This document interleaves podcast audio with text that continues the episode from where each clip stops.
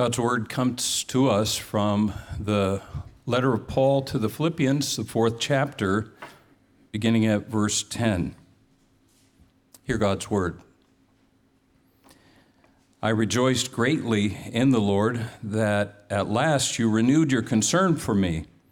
Indeed, you were concerned, but you had no opportunity to show it. I am not saying this because I am in need, for I have learned to be content, whatever the circumstances. I know what it is to be in need, and I know what it is to have plenty.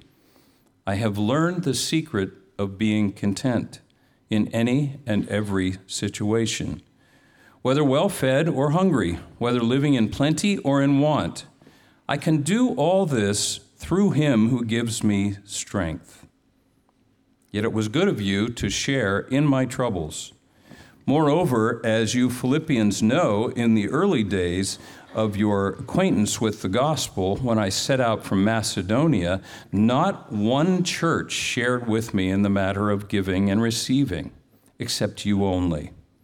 For even when I was in Thessalonica, you sent me, and more than, more than once when I was in, in need.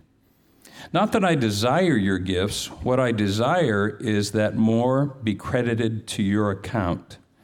I have received full payment and have more than enough. I am amply supplied now that I have received from Epaphroditus the gifts you sent.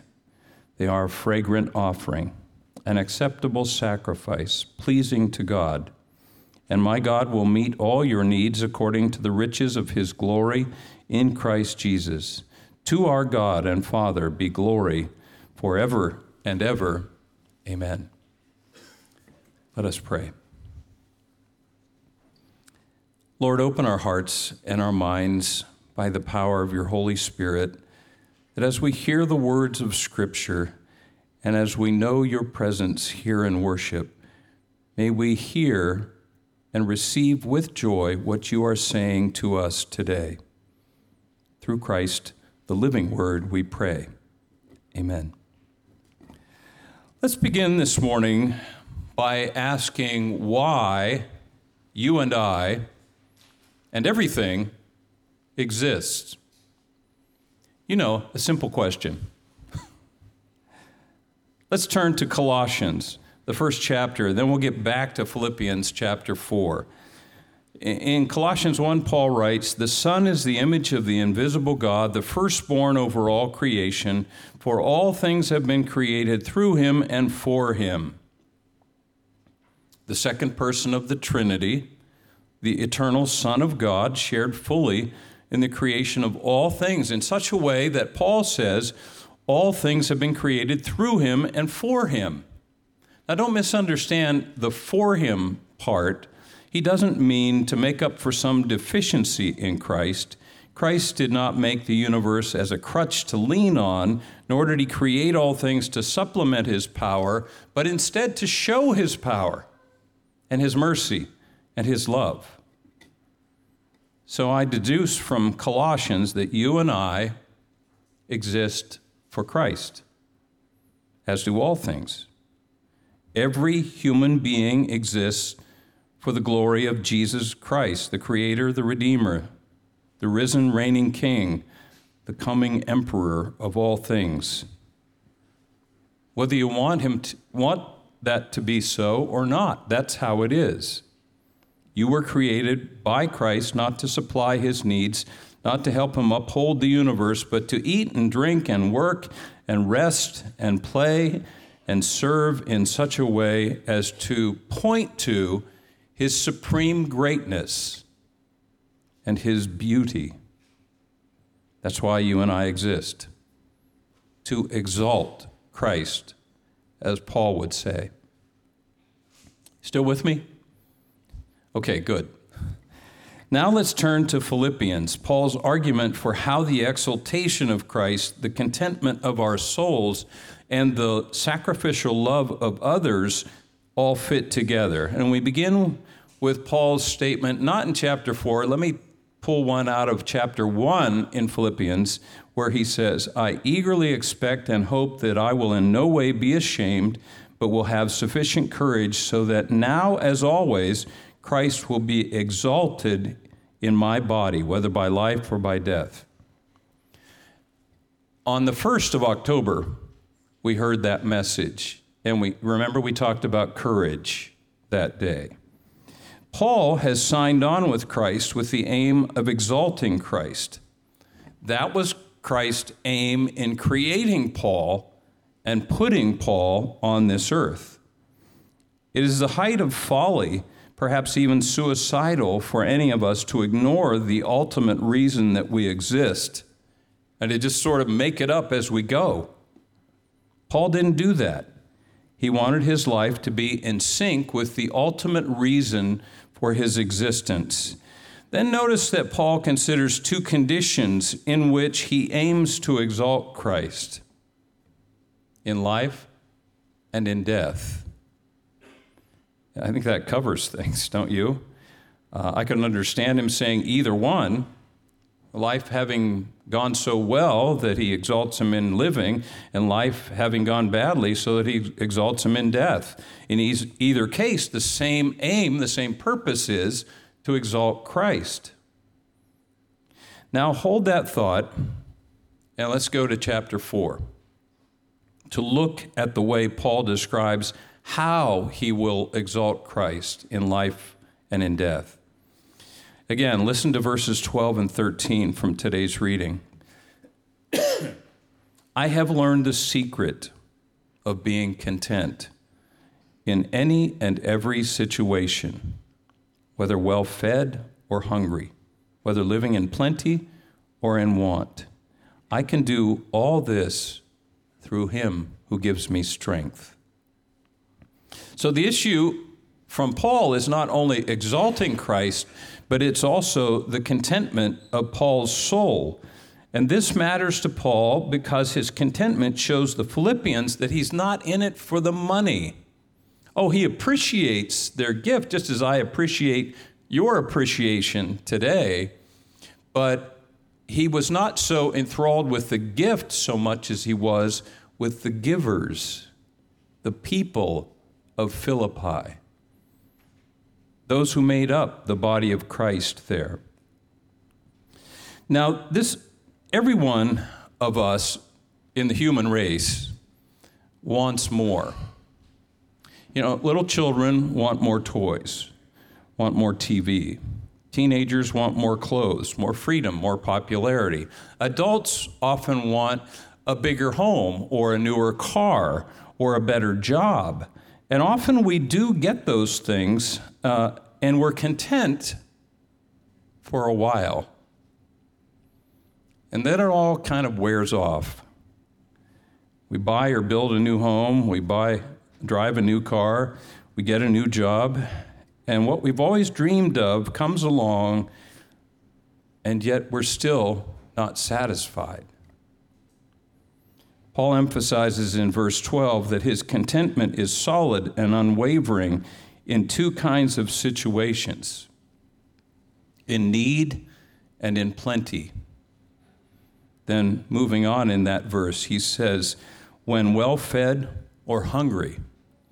And then in the last part of this verse, he says, whether living in plenty or in want.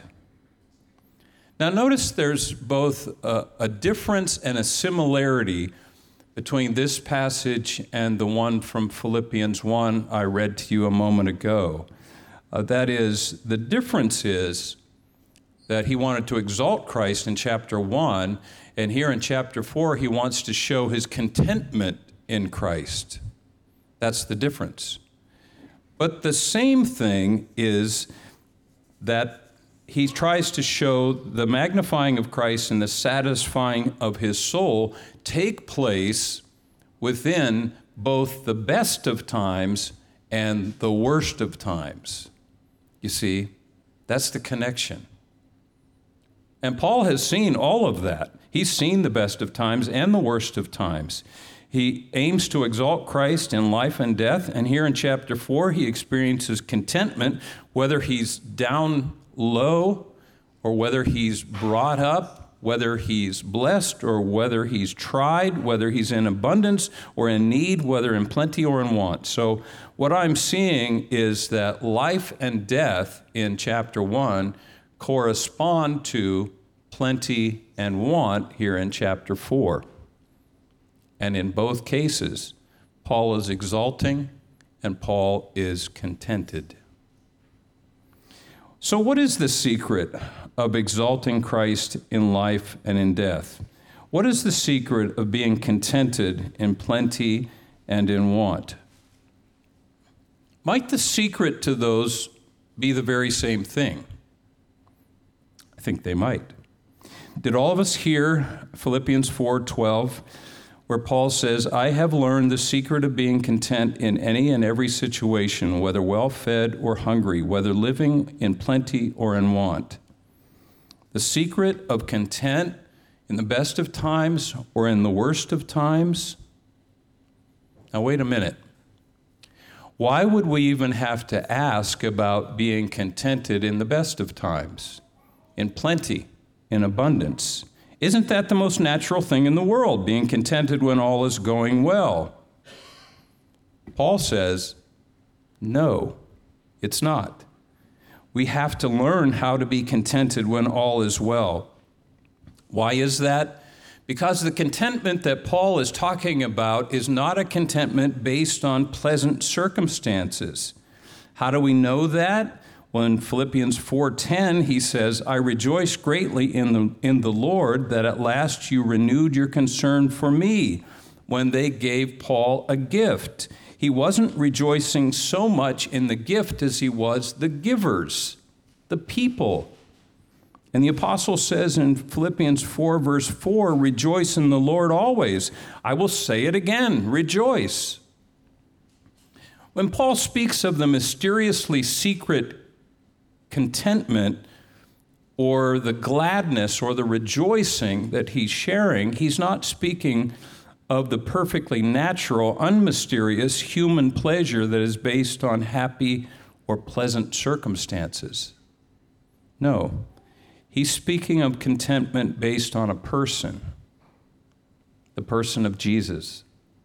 He's speaking of contentment that is grounded in the Lord that is resting on Christ. It's not at all natural. It's supernatural.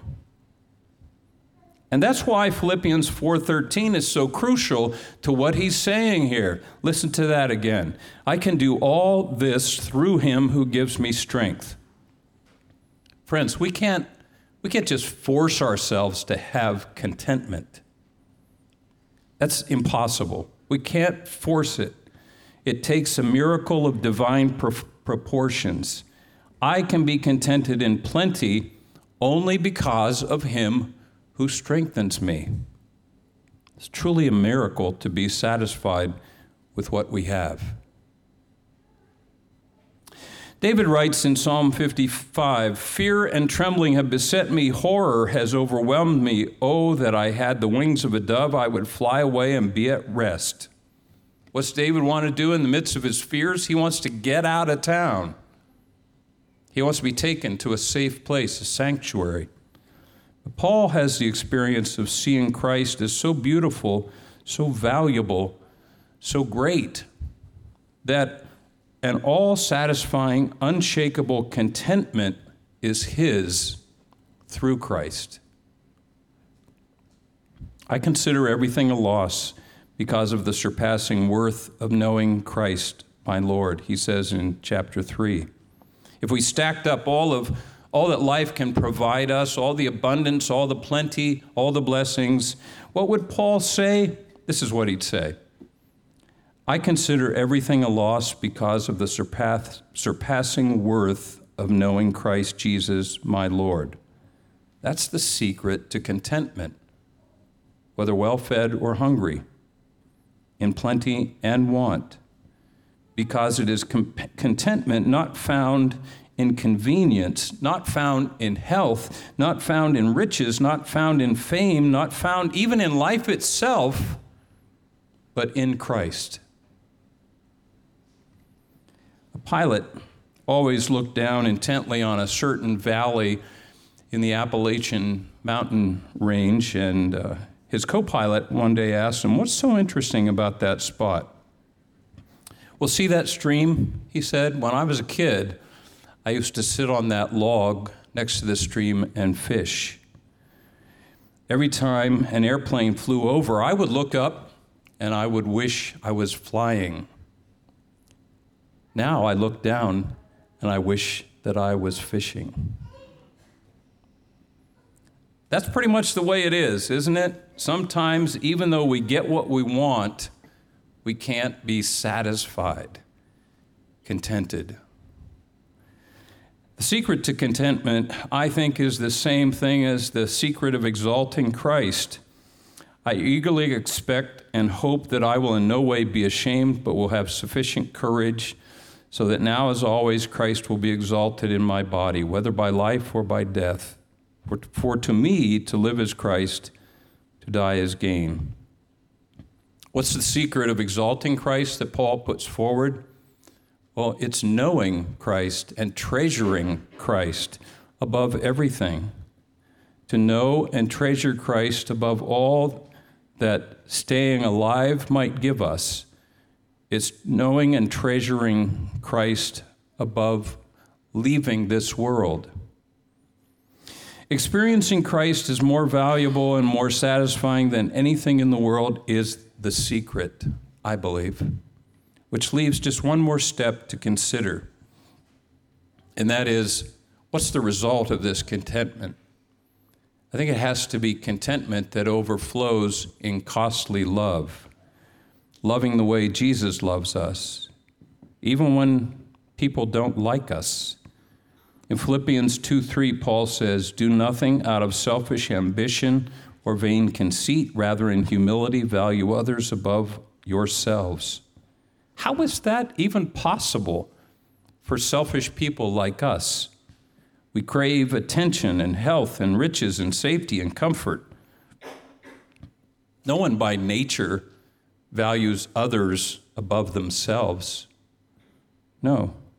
So, how will our addiction to the attention, health, riches, safety, and comfort that we crave ever be broken? Paul made the answer perfectly clear knowing and treasuring the Lord Jesus above everything in this world. That's how. And as it turns out, that's also the secret to our contentment. Amen.